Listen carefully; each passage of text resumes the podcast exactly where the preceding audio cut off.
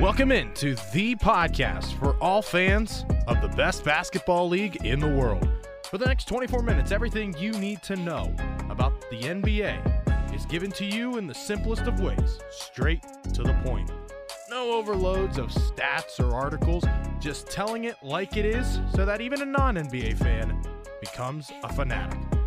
So get ready, warm ups just ended, and the possession arrow belongs to Another week gone by.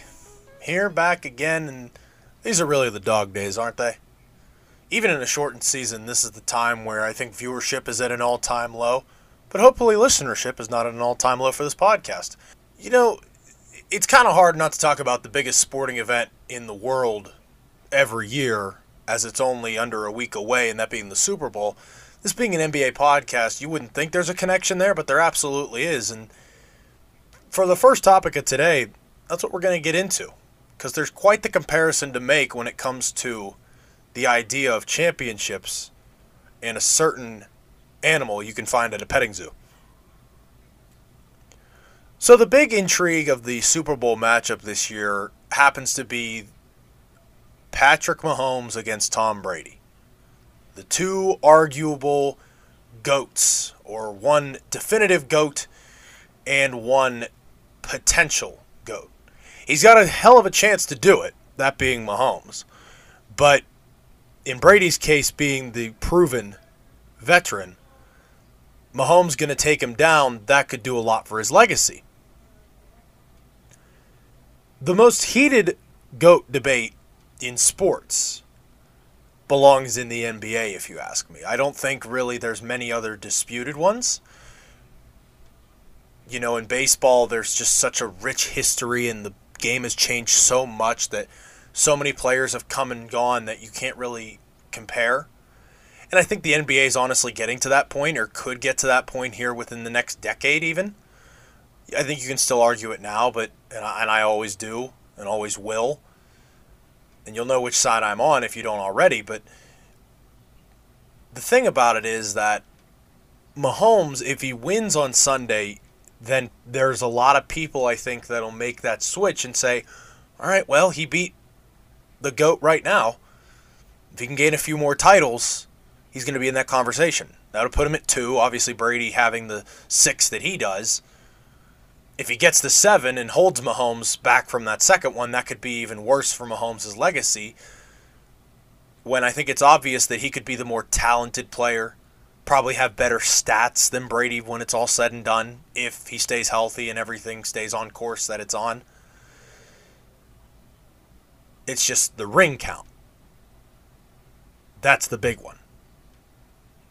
And in football, here's the difference when it comes to that in the NBA. In football, it's such a team sport.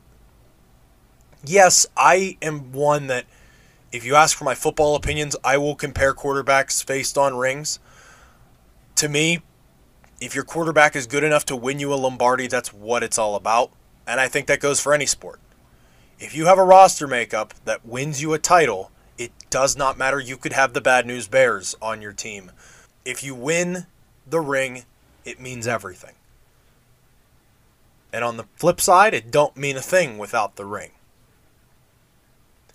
This is why I'm on the argument for the GOAT being Michael Jordan. I cannot get too into this because when it's just me on here, I only go 24 minutes. And so we don't have that much time. But in a nutshell, part of my reasoning for thinking that Michael Jordan is the greatest basketball player who ever lived and still is to this day, it's the amount of bites at the apple that LeBron James has had and hasn't converted. Also, I look at this idea that one season prior to the Lakers winning the NBA championship, they weren't in the playoffs with LeBron James. Yes, I understand they didn't have Anthony Davis. They still had Brandon Ingram. still had Lonzo Ball, who wasn't a bad guard, who still isn't a bad guard. Were they as talented as they were for that championship run? No. And was LeBron hurt hurt for a majority of that season? Yes. I understand. So here's where I'm going with this point. I talked about how football is mainly a team sport. I think if that shows anything, that statement I just made is that basketball is the one sport you could argue rings to a specific player because specific players can make the difference. It can take a team of scrubs and LeBron James to a team of scrubs and LeBron James and Anthony Davis from missing the playoffs entirely to winning it all the next season. Circumstances being what they were with the with the coronavirus, but still, I, I think the Lakers you wouldn't have been surprised if they would have won it with arenas packed full of people in a normal, normal circumstance. Who they face and how the seating plays out, that's obviously completely different, but it's still not a surprise either way. So that's not what I'm complaining about. That's not what I'm going against LeBron James for or anybody specifically. But here's what I do mean. A lot of people who are on James's side, they want to talk about the statistics. They want to talk about the physical credentials of being taller and heavier and more muscular, I guess, than Michael Jordan, pound for pound, a better athlete, which I think is very arguable, but that's not the point I'm trying to make here. The point I'm trying to make here is that you always look at six for six. LeBron James is four and six now, obviously doesn't look as good. But for the LeBron supporters, they'll say for the six losses that LeBron has, that's how many Jordan made it to in the first place. Understood. And I think, and I will be one to say it. I'll say it on my own podcast, and I will say it if it happens, which it still has a chance to, but if LeBron James does catch Michael Jordan in the ring column, there's not much more of an argument. And I might switch over to the other side, the dark side. Because that's one of the major arguing points against LeBron James. To me, you could still make the argument if James does catch Jordan with six rings that it took him at least, by that point, it would have taken him at least 12 times to get there. And he'll have an even finals record as opposed to perfect but you can't argue the side that he made it to 12. I know the East and I know all of that, and I'll be one to tell you that the Eastern, Eastern Conference wasn't that good. And it hasn't been that good in LeBron James's tenure in it. But it also goes back to the fact of look at Mahomes. This is the last crossover reference I'll make in the fact that if you have a transcendent athlete like that, are the teams that bad or is the athlete that good? I'm not going to make a statement for either side, but I think it's something to think about for sure. People say, and I I'll say it, I am one of them, that if LeBron James was in the Western Conference during the years he was making his eight straight finals, does he make it eight straight times? I think it's a legitimate argument you could say no, but that's here and what if. So the hypotheticals that you can't really go by because that's not what it is. Hypotheticals say that what if Michael Jordan didn't leave to play baseball? What if Michael Jordan, you know, didn't have to go through the bad boy Pistons? Or what if he was in the West and played the Pistons in the finals? What happens then? There's so many what ifs, and there's no point in talking about them because they didn't happen. So if you're faced with what you have right now, that means that LeBron James is still two rings behind Michael Jordan in almost double the amount of attempts. There's two sides to that sword and how you look at it.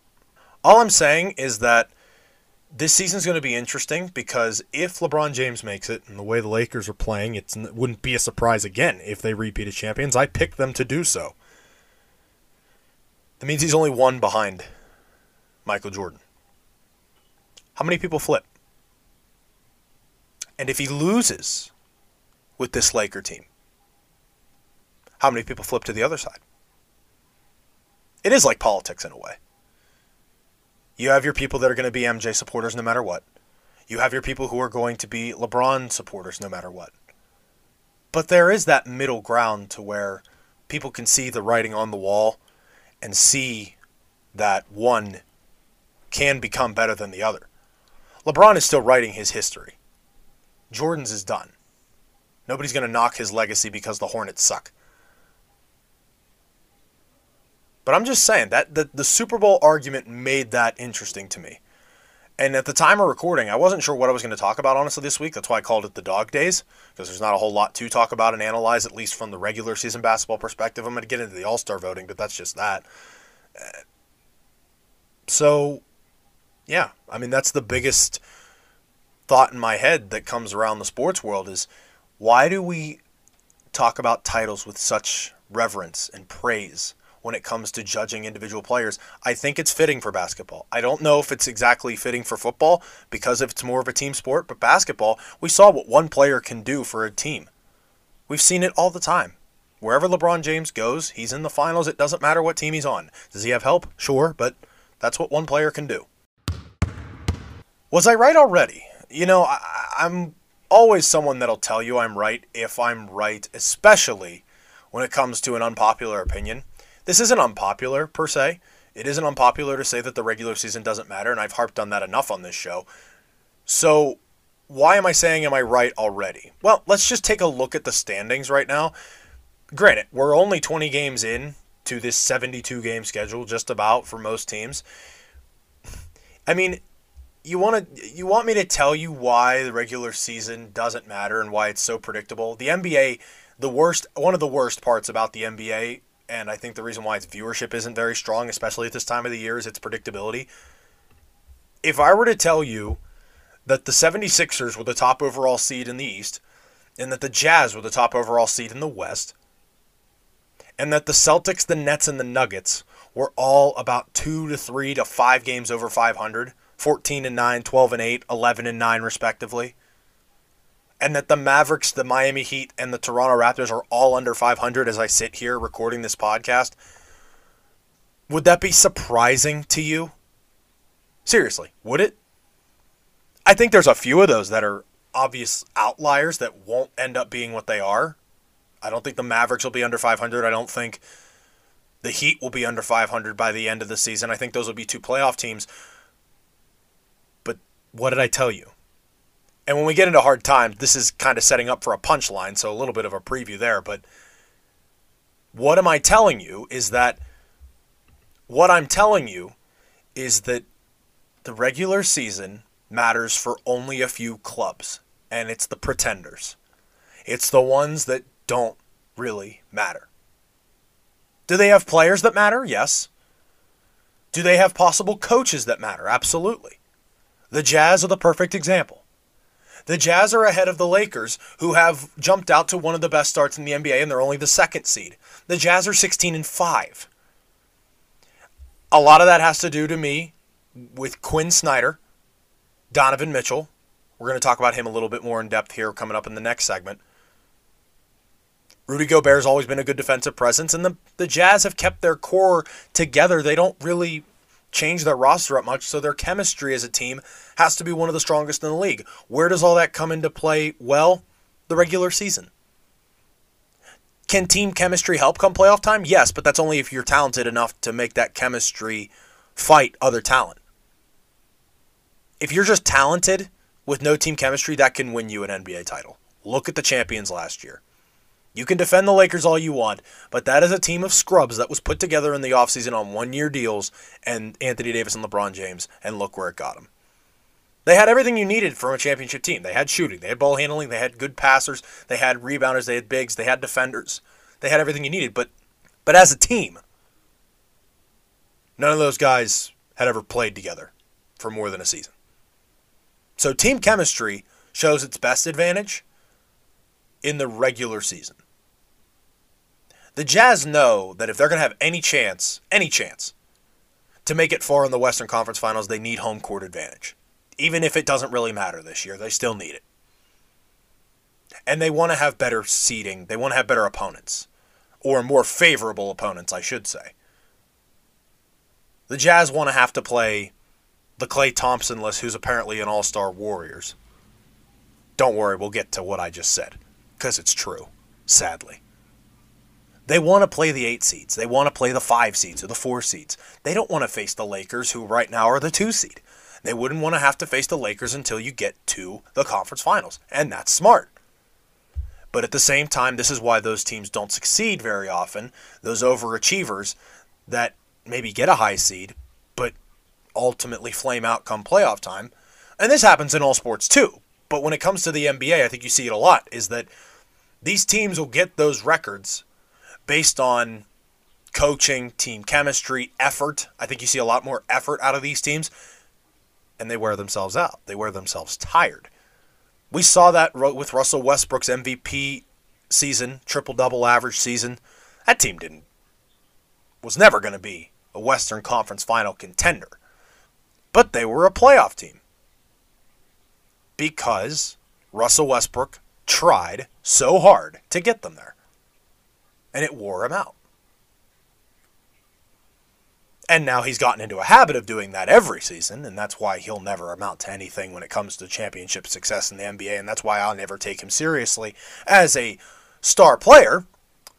But that's another point. I digress.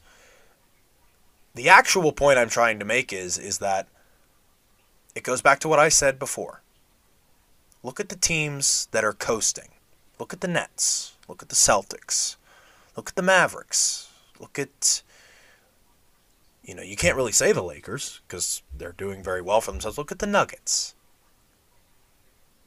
Those teams have star players. It, at least one, probably two, in the Nets' case, three. They're coasting. As they should. You think Luka Doncic is playing out of his mind right now like he should? For God's sakes, no. Nor should he.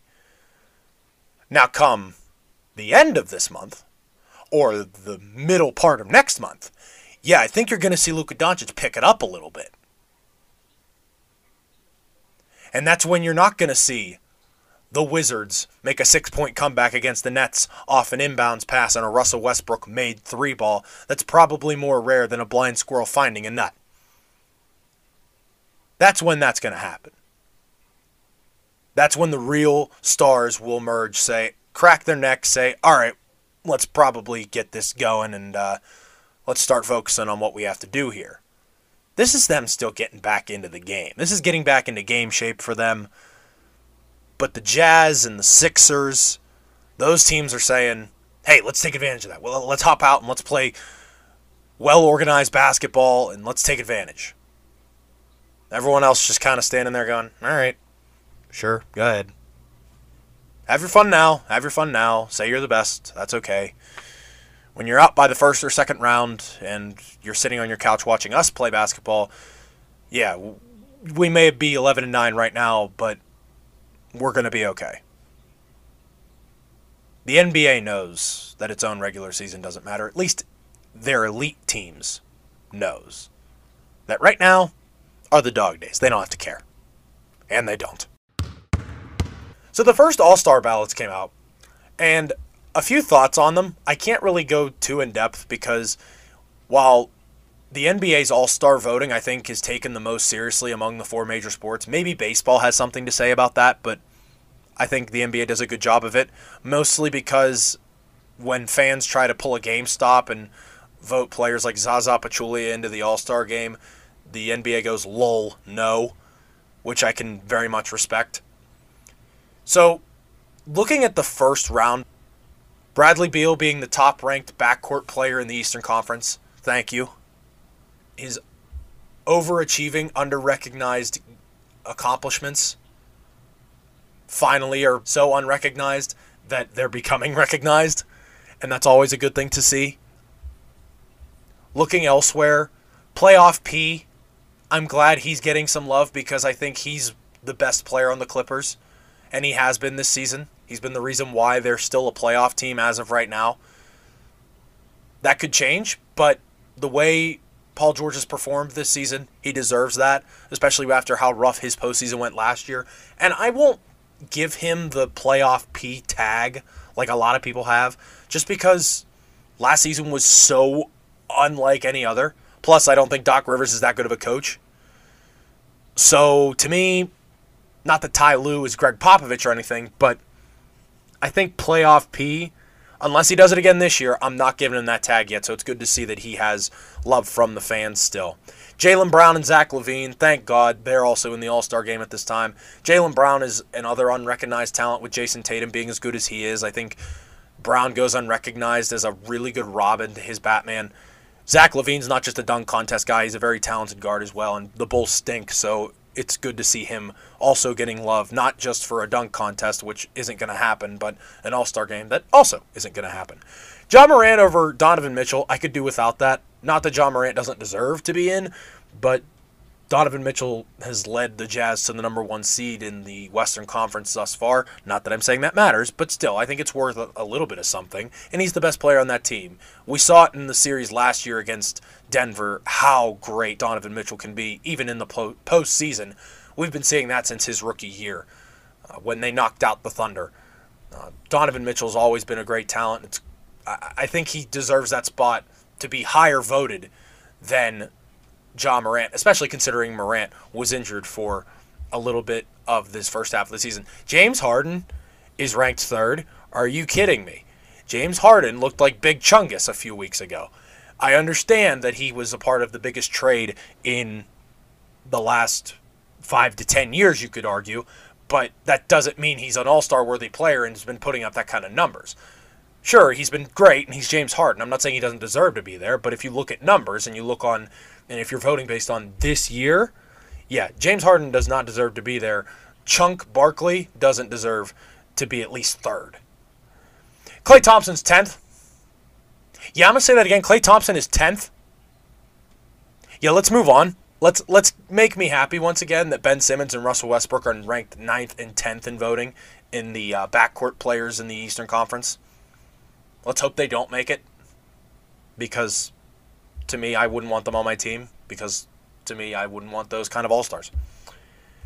Finally, let's go over some snubs. I don't think there were many. Uh, you could maybe say Khris Middleton, and I'm actually I'm not saying he deserves to be there, but with how much attention he gets on social media with highlights and and flashy plays behind the back passes, I was a, a little bit surprised that LaMelo Ball wasn't in that list. I wouldn't put him there, but in today's age of social media sharing and highlights and how much we judge players based on the little five second clips that we see and not watching full games. Surprised that LaMelo maybe wasn't there. And Nikola Vucevic has been a really good big in the East for a long, long time, honestly. He's just rotting away his career in Orlando, but that's what happens, I guess, when you go unrecognized on a team that doesn't really matter in the grand scheme of things. That even the NBA would like to forget about. They're like, oh, the Magic are still there. Eh, all right. Hard times and hard times. That's hard times.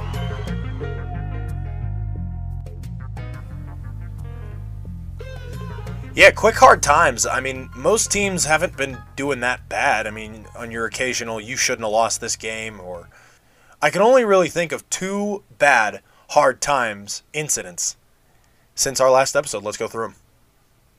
Yeah, LeBron James got the most recognition since last year's finals. I know that wasn't that long ago, but he's gotten the most recognition thus far this season because 70 year old Tito Ortiz said, Stop looking at my pretty girlfriend. That's, it, it was funny. It was really funny to go back and watch and just see them get escorted out. I thought that was hilarious, but at the same time, it is kind of sad that that's where the NBA's at, that their best player in the league gets the most attention because some guy some guy who in an age where there's no fans is still allowed into the game courtside and then gets escorted out. And if you're LeBron James, obviously he did shrug it off and didn't really care and, you know, found it funny as the rest of us did.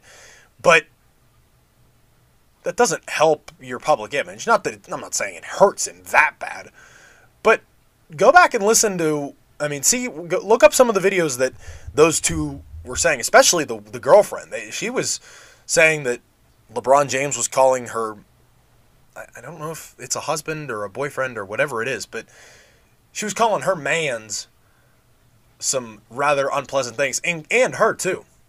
So I, I couldn't find really any clear audio clips of it, but any accusation against LeBron James in that sort of manner isn't going to look good for the guy. But honestly, it's just a blip on the radar. I don't think it's that big of a deal. And ultimately, I think it's just a funny incident that happened.